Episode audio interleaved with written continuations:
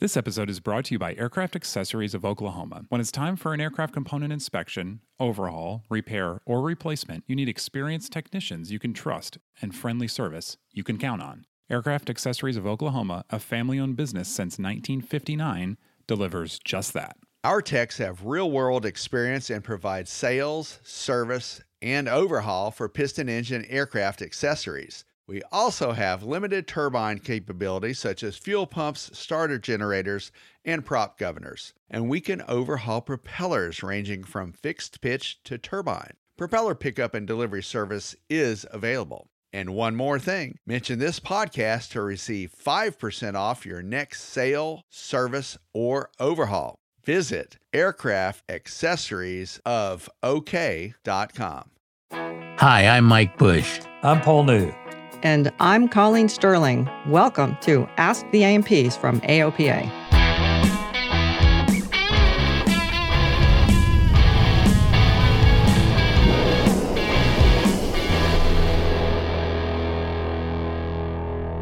On Ask the A&Ps, we uh, take your toughest maintenance questions, and uh, occasionally we actually come up with good answers. So if you have a question, email us at uh, podcasts at aopa.org for a chance to get on the show.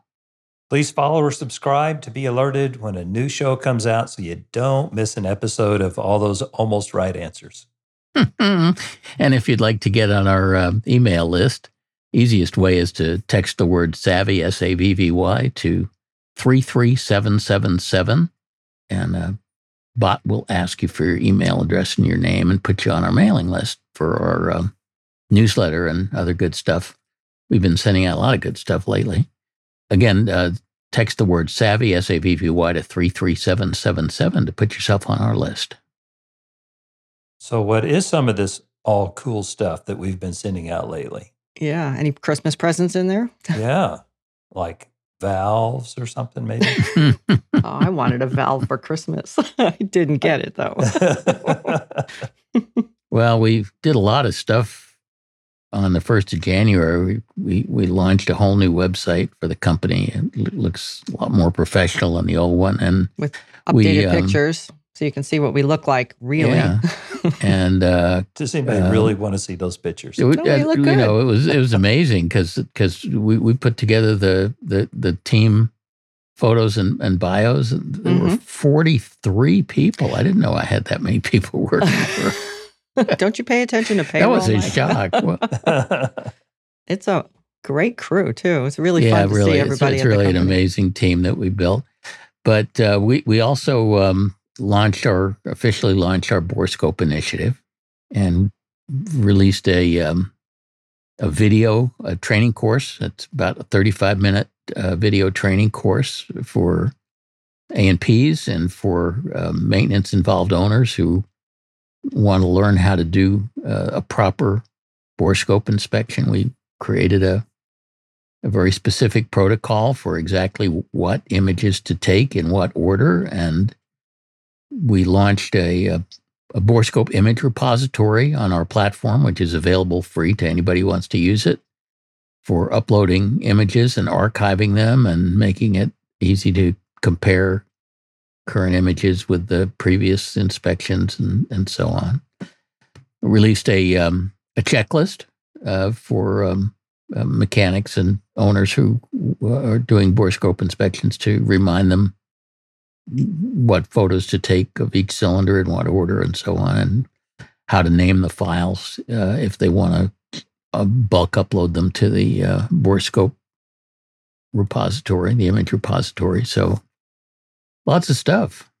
I actually I watched the preview of the video. Dave Pasquale does a wonderful job. He's got a great camera too. It's really sharp, and he's in his hangar and showing you how he's using the borescope and he's got the big screen um, computer right there so you can see the images that that he's recording with the borescope and you can see the snaps that he's getting. And i just watched 10 minutes. It's a 35 minute video and i learned several things and i've been using a borescope for over 10 years so it's it's really well done really yeah. interesting. Dave, dave is, has done some just absolutely remarkable work innovative work and that we're trying to spread the gospel of Dave, both both in the area of, of borescopy, where where he's he's really uh, reduced it to a science, I think, and also uh, he was kind of did a lot of pioneering work on lapping valves in place. So uh, Dave is a amazing guy, and just we're very privileged to have him as part of the Savvy team. I'm just now looking at the new website. First time, Mhm. you know, typical me, don't ever prepare.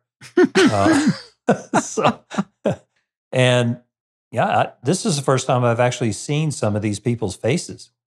Yeah, yeah, I, I agree. And some Yeah. of us look a lot older than the last time I've seen some. Yeah. yeah, we you know we one of the one of the big challenges in getting this website together was to to get 43 people to to give us headshots for the for the about us page. And uh, we we had uh, one of our account managers who uh, who's who I will leave who will remain nameless. I can't imagine who. who um who, who's he's I don't know he's probably close to 60 and uh he sent us his graduation photo from Embry Riddle, you know, when he was about five. That's great. We I said, got no, that's not going to work. Oh. Everybody wants to send us photos of when they were 20 or 30 years younger. Well, I think I think I've been at Savvy since 2011 or 13, something like that. And we went. but you to, never changed. Pretty Yeah. much. We went to Vegas and we had um, a, a corporate meeting and everybody came. And I remember we sat around one table. There were about 12 people there, and I thought it was awesome. And now, you know, I look at the and, and our our newest member is Logan from Sioux Falls. It was great to see him. He looked thrilled in the picture to be part of the Savvy team. So it's He's been a- really one of our younger people. yeah. No, it's great. It's it's really exciting to see the team grow like that.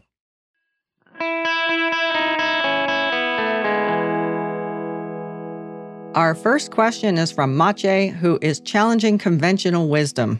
Go ahead, Maciej. Hello, everyone. Big fan. Thank you for everything you do to make me even more fun at parties. oh, we got to add that to the list.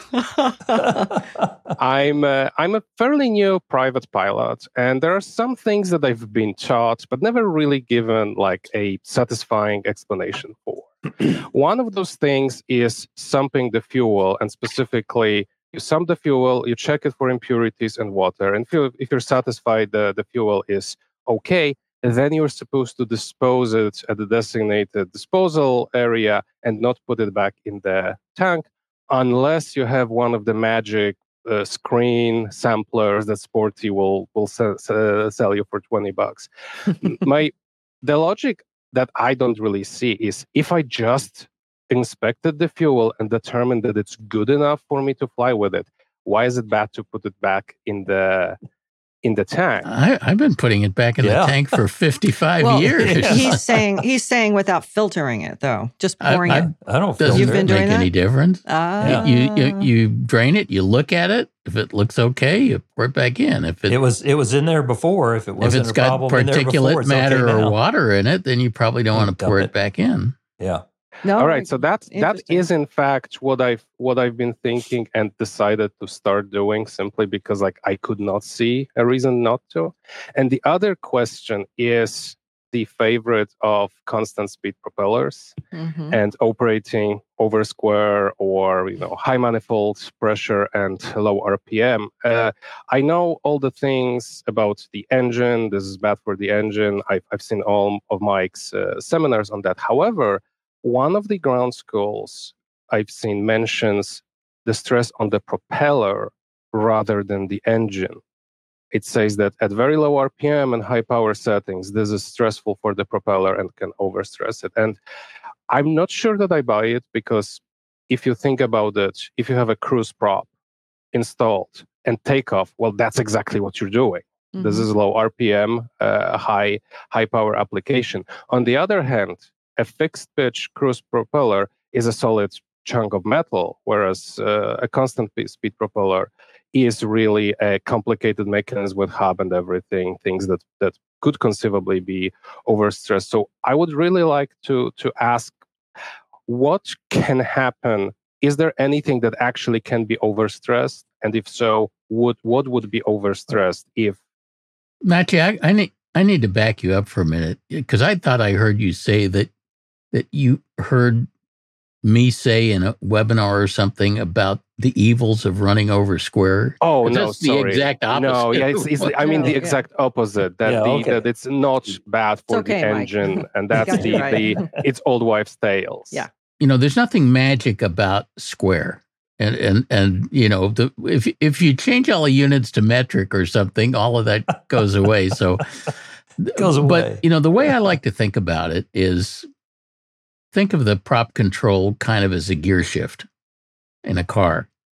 And if you're driving a car up a hill and you stay in in high gear, eventually, you know, the engine is going to start complaining and it's going to want you to shift to a lower gear.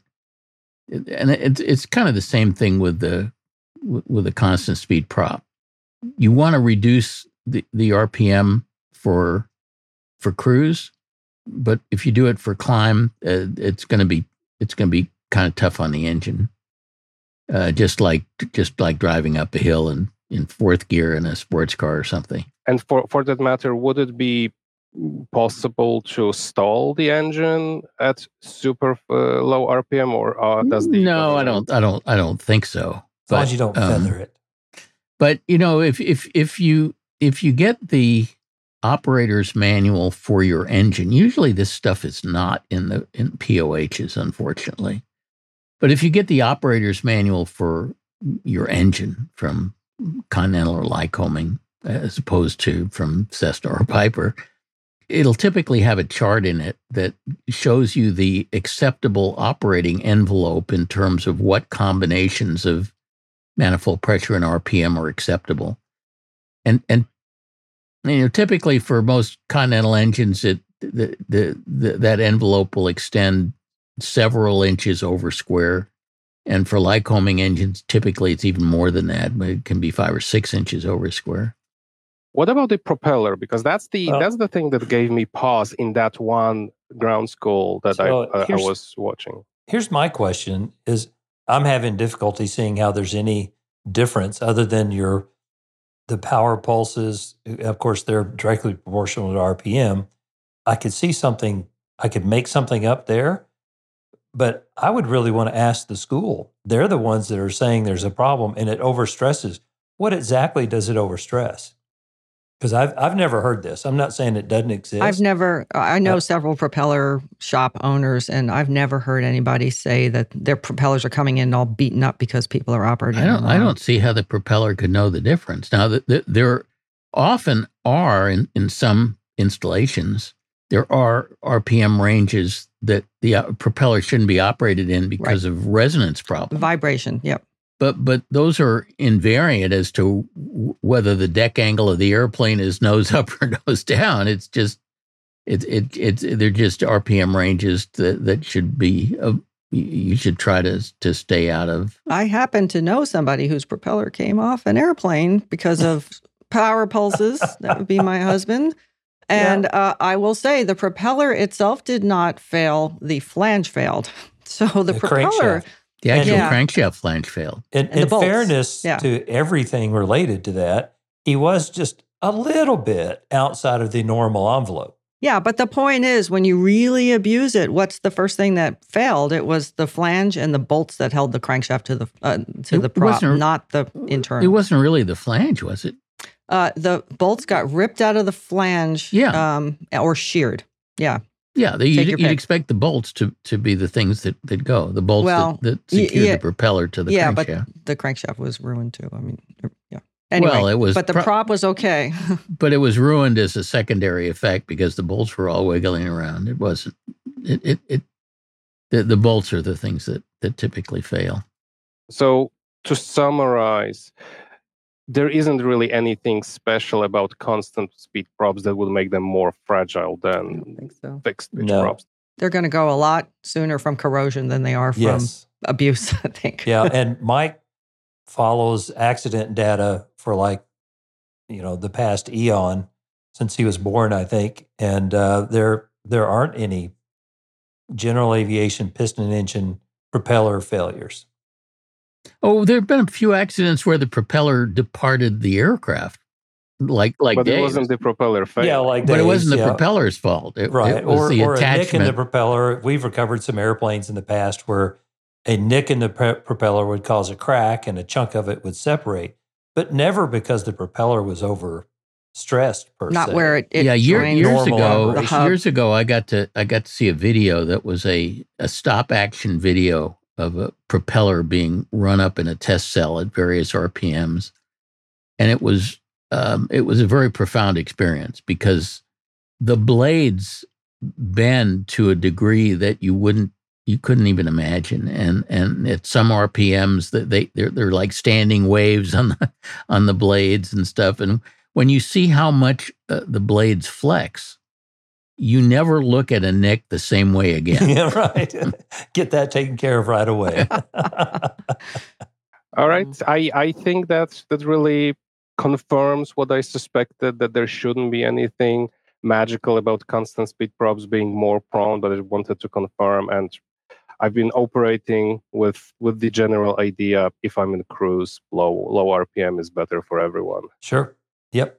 you know You're doing well. it's often makes a lot of sense to do what I think you're doing, which is to filter the stuff you were told uh, with a with a healthy dose of common sense. And in all walks of life, not just Yeah. aviation. I think it's true in all branches of Yes. aviation since I started skydiving before I started flying powered planes. And the same kind of like my instructor told my instructor and we've been Ah. we've been trying to to figure out why they said that for 50 years and nobody Right. quite knows but but you're gonna die if you do this yeah. good. It's good to question Good authority. well, we've all we've all, all had to unlearn a lot of the stuff that our instructors taught us.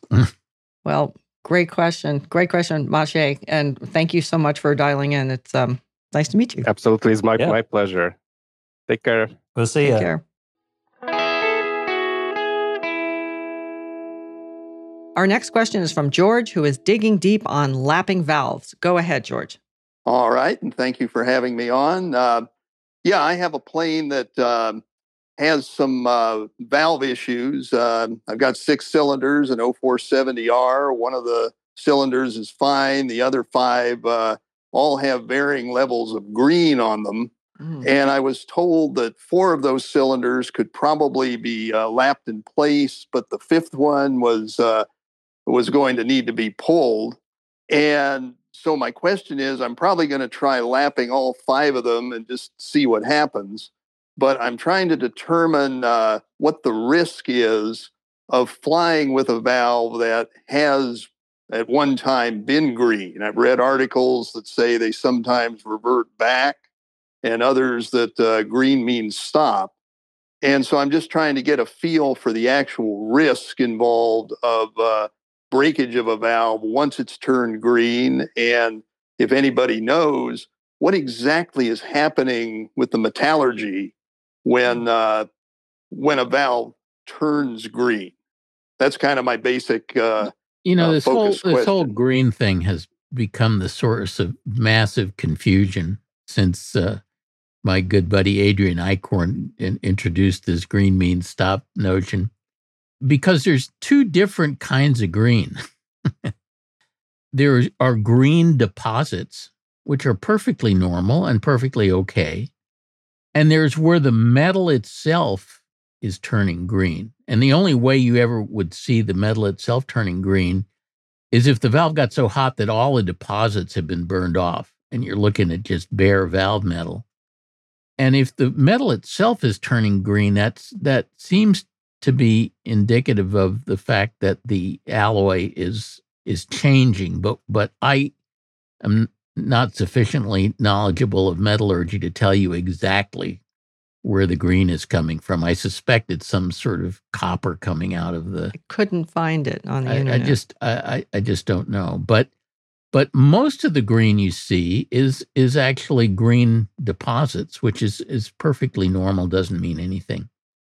A lot of this stuff came back from the the day when the early days of, of borescoping cylinders, when we didn't have borescopes with articulating tips, and really all we could do is look at the face of the valve and go by the colors on the face of the valve and see if they were symmetrical or asymmetrical. And nowadays, where we can actually get the camera positioned between the valve and the seat and, and really look at the sealing surfaces of the valve and the seat, we don't have to rely quite as much on, on what the color pattern is. We can actually take a look at the sealing surfaces and see whether there's significant metal erosion or not. As long as there's not a lot of metal erosion, the, the valve is a reasonable candidate for lapping. And, you know, my theory is that unless the, the valve is an obvious train wreck, it always makes sense to try lapping it. I, I learned the hard way when I started lapping valves myself that usually when the, the when you the first time you you do valve lapping, you don't do it aggressively enough you, you have to do it quite aggressively. You have to do um, multiple cycles. You're of, not going to hurt it. Don't be shy. And and and keep doing it until you get a, a, a nice, clean contact line on on the on the the valve sealing surface all the way around the circumference. But if you lap the valve sufficiently aggressively to get uh, to reestablish a good contact surface, then typically whatever color anomaly you you saw on the face of the valve will will resolve in 15 or 25 hours. So the metal actually changes color if it's running cooler, Mike? Is that what you're saying? No, uh, it, it seems to run it, it seems to to change color if it's running extremely hot. Yeah. So what I'm saying though is so it ran hot, you got a green asymmetric valve face, you do the lapping and then you run it and put it back in service and you're saying the green will go away? Well, again, it depends on what kind of green it is, Colleen. Well, if, the metal green as if, opposed if, to the deposits green. If the valve has gotten so badly burned that you're looking at bare metal and it's turning green, then it's it's likely not a, a viable candidate for lapping. You don't want to go strictly on the color. You you want to you you want to take a look at the at the sealing surface. And one of the nice things about lapping is, you know, when you when you when you remove the rocker and the valve springs and can manipulate the valve, now now you can spin it all the way around, look at every bit of it with the borescope. When you're looking at it during a normal borescope inspection, you can only see like half of it. But once you've taken the valve springs off and you can spin the valve around, you get to you get to see everything. And and as long as you're not seeing, you know, either major metal erosion or major warping of the valve, it's probably a good candidate to be lapped. So far, all the ones that we've lapped, which are quite a few, have been successful, but we have never lapped any when the metal has turned green. We just I don't even bother because we know that that metal, according to Adrian's chart, uh, has gotten to 1650 degrees. And I, I think it's probably not savable. So I, don't bother even trying. But what we do do is borescope at every opportunity, certainly at every annual. And you normally can catch these before they ever turn green. It doesn't take much effort to prevent the issue instead of trying to save the issue. Yeah, we, we unfortunately most of the shops that that that I've dealt with, unless we try to pound into their head otherwise, will, will typically not even look at a at the cylinder with a borescope unless the compression is low, which or is really bad. Client asks, you know. yeah. We we we want to we want to look at every cylinder every time and and basically anytime anytime a top spark plug is out, it, it's it's it, it's it's almost criminal not to stick a borescope in the hole and take a look. It takes hardly any time to do that it. That does go against your recommendation that unless it's an annual inspection, you don't like fishing expeditions on your plane. But this is different because this is preventative maintenance. No, this is different because the earlier we can catch a valve, and and very frequently what happens is the rotator stops rotating. And then the valve starts developing an asymmetrical signature. And if we can catch that early, then then lapping is always going to be effective. It's it's only if it if it if it goes long enough that the valve starts to get into significant metallurgical distress that we'll wind up having to pull a cylinder. So And pulling spark plugs is like almost one of the least invasive things you can possibly do. I'm more concerned about people changing oil than I am changing spark plugs. If you if you do something wrong with the spark plugs, It'll the run engine may bad. run rough and all that sort of stuff, but it doesn't If run out of forget to- oil. Yeah, it doesn't So run out of it's- oil. It's still running. Yeah. when you're doing the uh, the aggressive valve lapping, uh, do you have to worry about? Uh, I heard this on one of your podcasts, something about valve seat recession. Are you likely to grind enough out that that would make a difference? Oh, that'd No. be really tough. No. Uh, with the, valve the- the grinding amount, compound, the amount of metal that you're taking away is is is minute. you're mostly taking deposits off of the valve uh, Yeah. or off of the seat. Not When- metal, but you know when we yeah. see uh, sometimes we'll see we call it a a a waterfall effect on the seat where it's been leaking in one spot for a while and that actually erodes the seat when we see that it's not likely that we can get that out with valve grinding compound we work and work and work and it it just doesn't go away and that's you're not going to fix that but short of that almost everything is you're just cleaning it up. There's very little actually cutting going on. But it's almost always worth a try. Oh yeah, absolutely. And it's we, fun we, to we, do. we, we always want to, you know, pull cylinders as a last resort. We want to try our best to rescue the cylinder without having to pull it off. Well, I appreciate all that good advice because the engine does run great, and I'd like to save it. I listened to a bunch of your podcasts driving down here to Florida, and I learned a lot. Uh, I'm uh, getting ready to build my own AirCam, and uh, I Oh, learned wow. I might be able to Wow. log the hours and become an A and P. So we'll Yeah. see how that. That'd be great. Yeah. Jumping over to Very the dark side. Go for it. Rotax. We're rooting yeah. for you. Yeah. All right. Well, thank you very much. Okay. All right, Glad you came back, George. All right. Thanks for the question. Bye bye.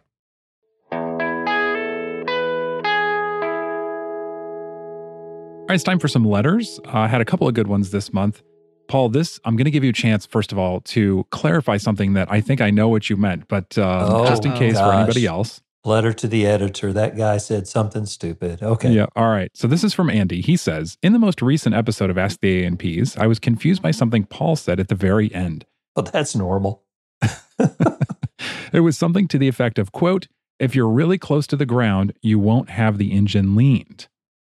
Then he said, I- which I don't remember you saying, but I'll, I'll take his word for it. Close to the ground. He says, I'm very often leaned when close to the ground. One circumstance is in, in which this occurs is on takeoff and landing at fields over 5,000. Okay. The other is anytime I'm at, quote, cruise power, which is at or below 75% with a Lycoming or 65% with a Continental. This can occur in any altitude if the power is pulled back sufficiently. I spend a lot of time cruising close to the ground, say 50 to 200 feet AGL and below Oh, 2000 MSL. I hope he's a seaplane pilot. Yeah. Um, or, or a, Pipeline patrol. A pipeline patrol. Yeah. Pipeline patrol, yeah. My usual setting is 22 inches, 2200 RPM, so squared.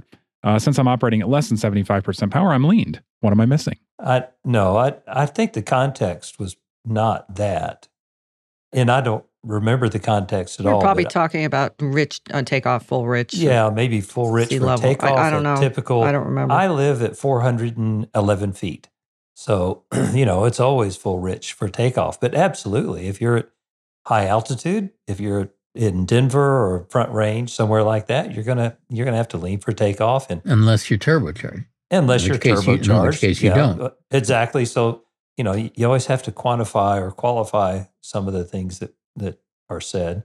And if you're cruising at any altitude, now Continental way back in the day said no leaning before below five thousand feet. Mm. Yeah, that's common in a lot of like 70 eras airplanes in the Yes. POH. And then they upgraded that to no leaning below 3,000 feet instead of just saying no leaning below or above a certain power setting, which would have been a way better way to put it, but people weren't. Anyway, I think they were just trying to simplify life.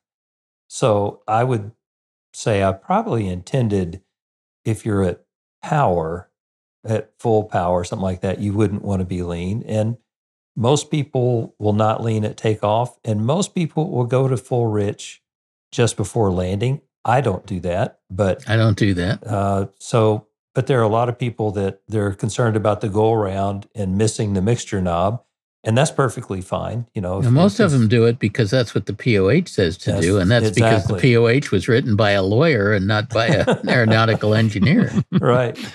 Yeah. So, yeah, I, I don't know the context of what I said, but uh, he's absolutely right. Uh, in all those situations, you definitely want to lean the engine. Yeah, you got, we, Paul, you got to be really careful about you, what you say because somebody's going to call you on it. They are listening out there, Paul. But Yeah. just think, if if all three listeners out there didn't listen that close, we wouldn't have cool letters to read. That's right. Well, there's proof we have more than three because they're different, unless they're writing in from you know their friends' emails or something. That's right. Yeah. Yeah. They're pretty devious. Uh, all right. So um, this one, this is a good one. Um, he says, I just listened to the November 1st podcast. Sorry, Paul. Paul knew said Oh, that the valves can stick open, closed, or anywhere in between. If that's true, what Paul said is that uh, what Paul didn't say, excuse me, is that you'll get a bent push rod on everything other than a wide open valve.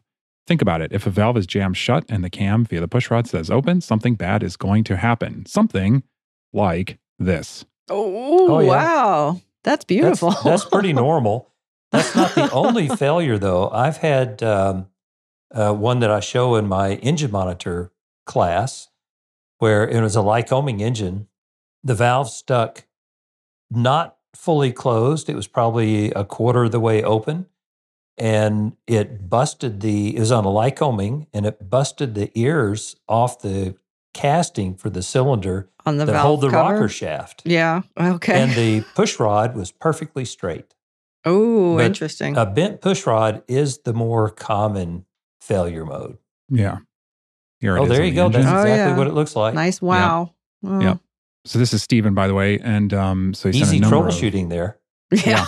Look at the So- oil at the uh, at the uh, engine block. Yeah. A number of photos there. It is off.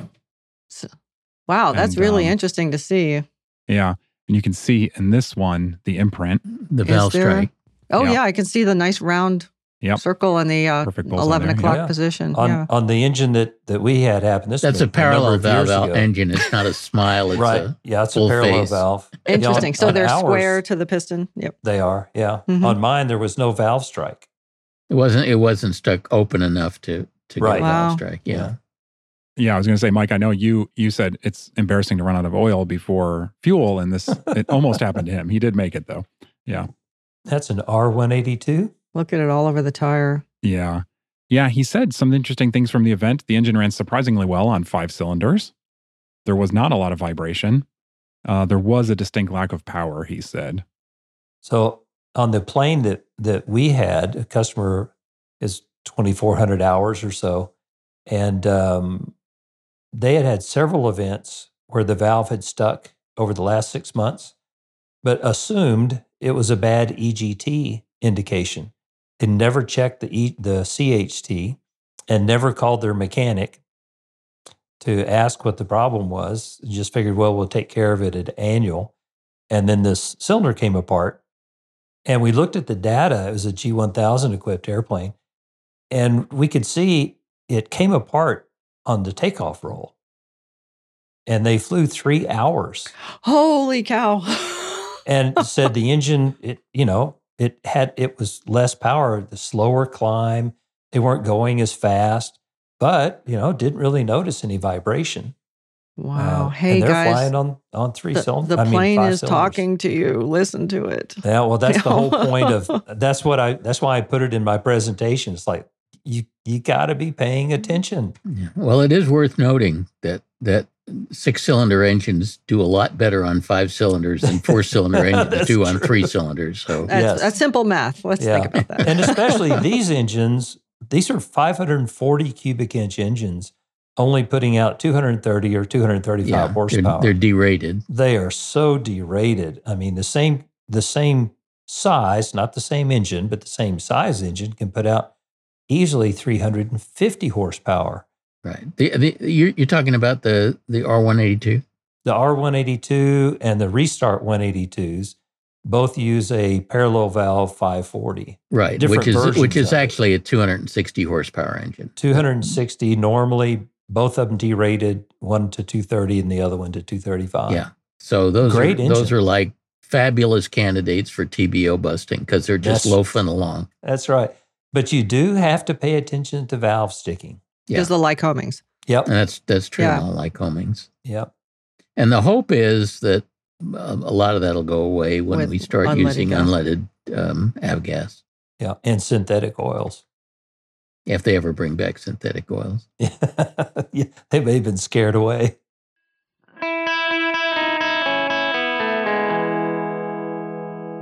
Our next question is from Doug, who is trying to spread the leaning gospel. Go ahead, Doug. Happy New Year from Idaho. Uh, I'm a CFI out here at Idaho. I actually been following uh, Mike Bush for about 20 years. I was with the Cessna Pilots Association Uh, and used to read his articles, uh, and that's what got me started on uh, getting an engine analyzer in my 182. I had a Oh, good. uh, Oh, good P model for 20 years mhm. and uh, just sold it. It's out in uh, uh, Gettysburg, Pennsylvania now. But anyway, I'm uh, flying, actually giving uh, instrument instruction to a pilot, and we are on an IFR flight plan in a 182 that's uh, owned by uh, Flight Service. Uh, used to be a flight school out of Buhl, Idaho, small airport here in Idaho. And as we were on top. Uh, I just didn't like the way that the uh, the engine was sounding, and he was uh, adamant about running uh, the engine 100 degrees rich of peak, and he said that's where the owner of the airplane is a flight instructor, and he's also an IA, and he wanted him flying it at 100 degrees rich peak, and we're up uh, about 11,000 feet, and I said. This engine just is not running very well. And so I says, I think you need to lean it up a little bit. And and we leaned it a little bit and it started running better. And we had a discussion after we got done with that flight. And he said, Well, he said, uh, you need to go on and and look at Mike Bush's uh, webinars about staying out of the red box. And I kind of knew what the red box was. Uh, but fast forward uh, to recently, it, I'm almost getting the impression uh, from your guys' show here that the red box maybe isn't as important at altitude as what these guys are thinking it is. Because, granted, the 0470 carbureted 0470s are very uh, poor fuel distributions, which I'm preaching to the choir here, I know. But uh, I have tried to fly my 182 uh, lean of peak with my engine analyzer, and I've had mixed luck with it. But I kind of like the advice that I saw on your show a while back about saying, you know what, lean that thing up and then bring it in till it just starts to smooth and leave it there, especially above 8,000 feet and that's what I told him. And we started flying it that way at altitude. And the airplane was real happy. His fuel consumption Yeah. went down, and his uh, cylinder head temperatures uh, were a little cooler, and and went that route. So my question uh, to you guys is: uh, now that you've got a lot of these uh, newer pilots uh, with the webinars and t- and concerned about staying out of the red box, especially in a 182 uh, carbureted that doesn't have very good fuel distribution. And I learned all your tricks, Mike, including uh, backing that throttle off just a touch so that butterfly's cocked in there a little bit and kind of roughs up that air for better fuel distribution. And I teach that uh, wholeheartedly now, and and I think that's good advice. So firewall on the airplane is firewalling and then just back a hair, you know, because you get a little peak of RPM power, uh, manifold pressure RPM by getting that butterfly valve kind of at an angle there and mixing up that air. So my question is is uh, what's the best advice to give these guys? I, I kind of my student, my IFR student, was telling me that, well, the owner of the airplane wants it ran this way. And I said, well, we need to run it the way the owner wants it, but I, I think that's be- not really good. I think we're running it too rich. And and it definitely smoothed up.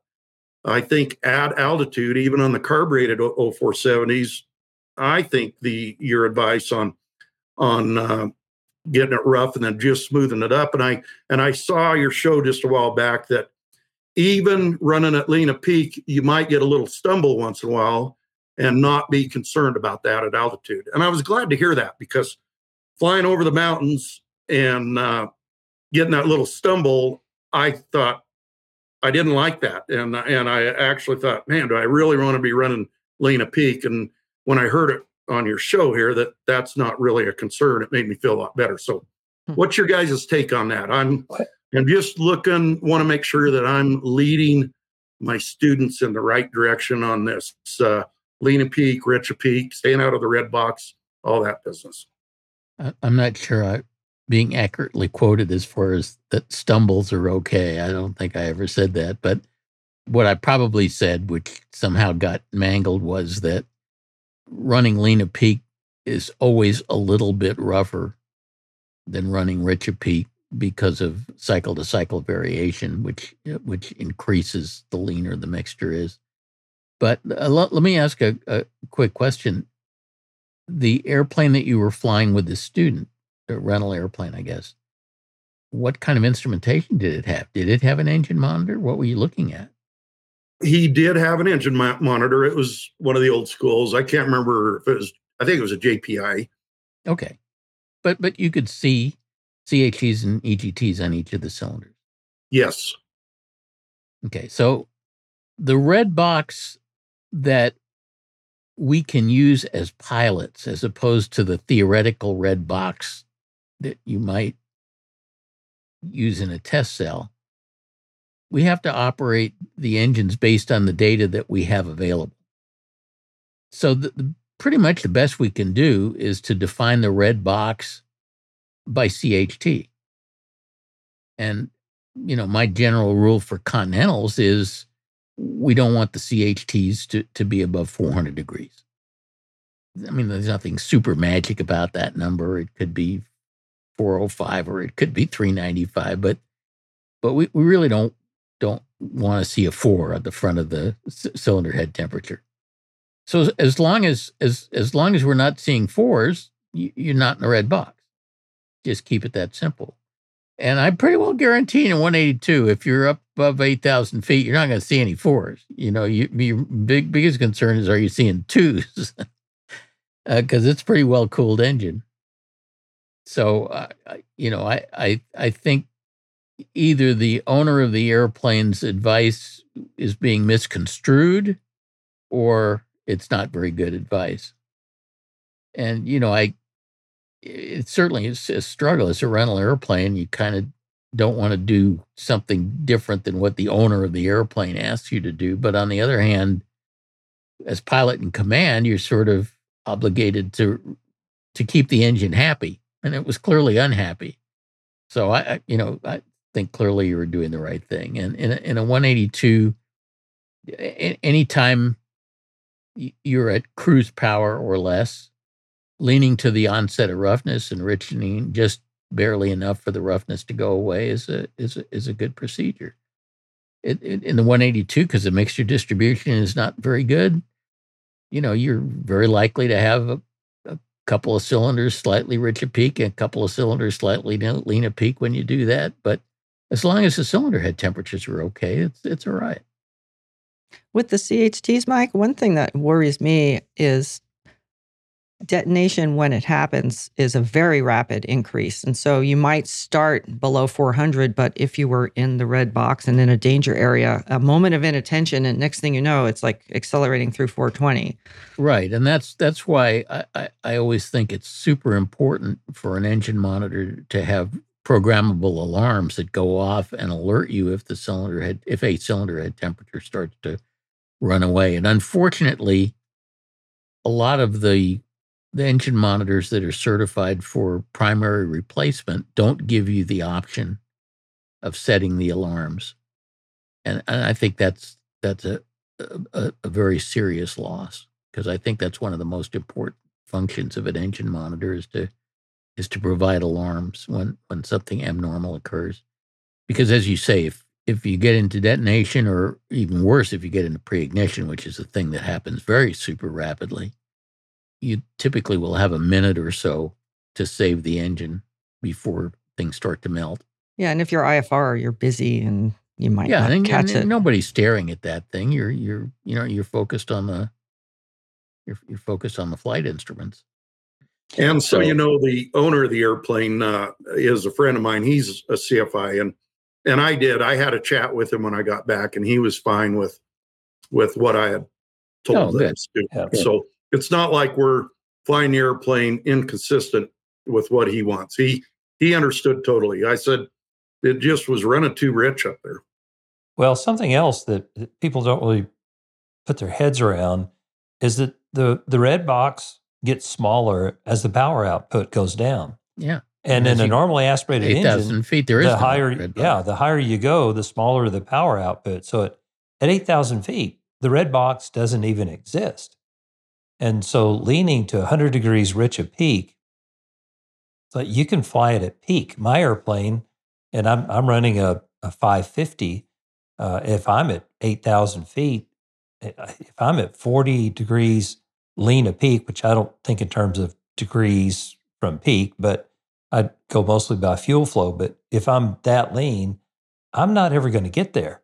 So I tend to run at, at I tend to run at peak, or you know, if I'm at eleven thousand feet, I will often lean with the airspeed, and I will tweak it around. I've kind of find out where the airplane goes fastest. I'm only developing like sixty percent power. There's no red box, and I'm just going to get the best power, best efficiency, whatever I want to do.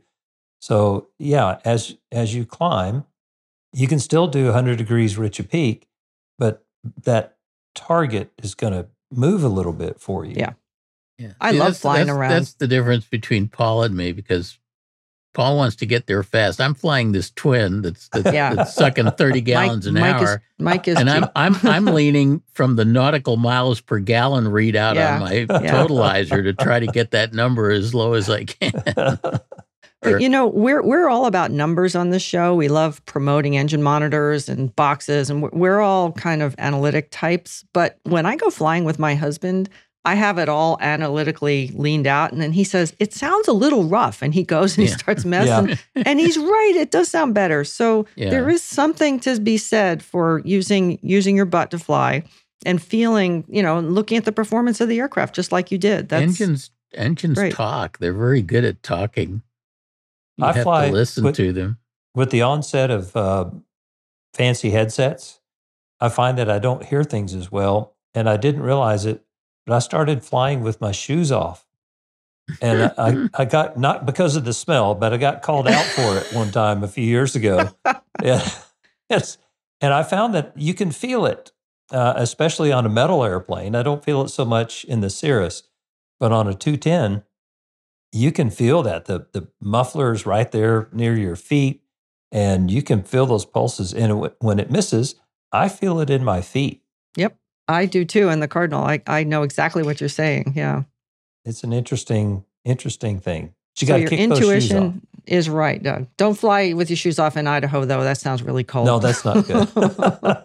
Totally agree with And- Paul. though. and- and- I actually feel the airplane Yeah. when it's not happy. And don't don't lean so much that it stumbles. I- Well, Keep stumble was, might have been a bad word, Mike, because it that it's just kind of a hesitation. And you know, Mhm. When you're over in the middle of the mountains and in the wintertime and a single engine airplane, your Yeah. mind starts playing games on you. And Mhm. I go, you, I want, I, I just want things to sound really natural continuously. Yeah, I, I had a Comanche that was solar powered. Well, I, I know because when the sun went down, it started running terrible. and so I quit flying at night.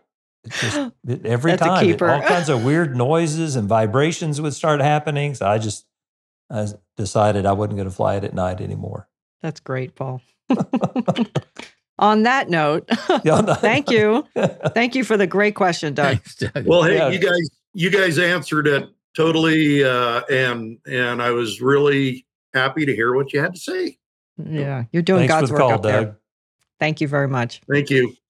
Bye bye. Bye bye.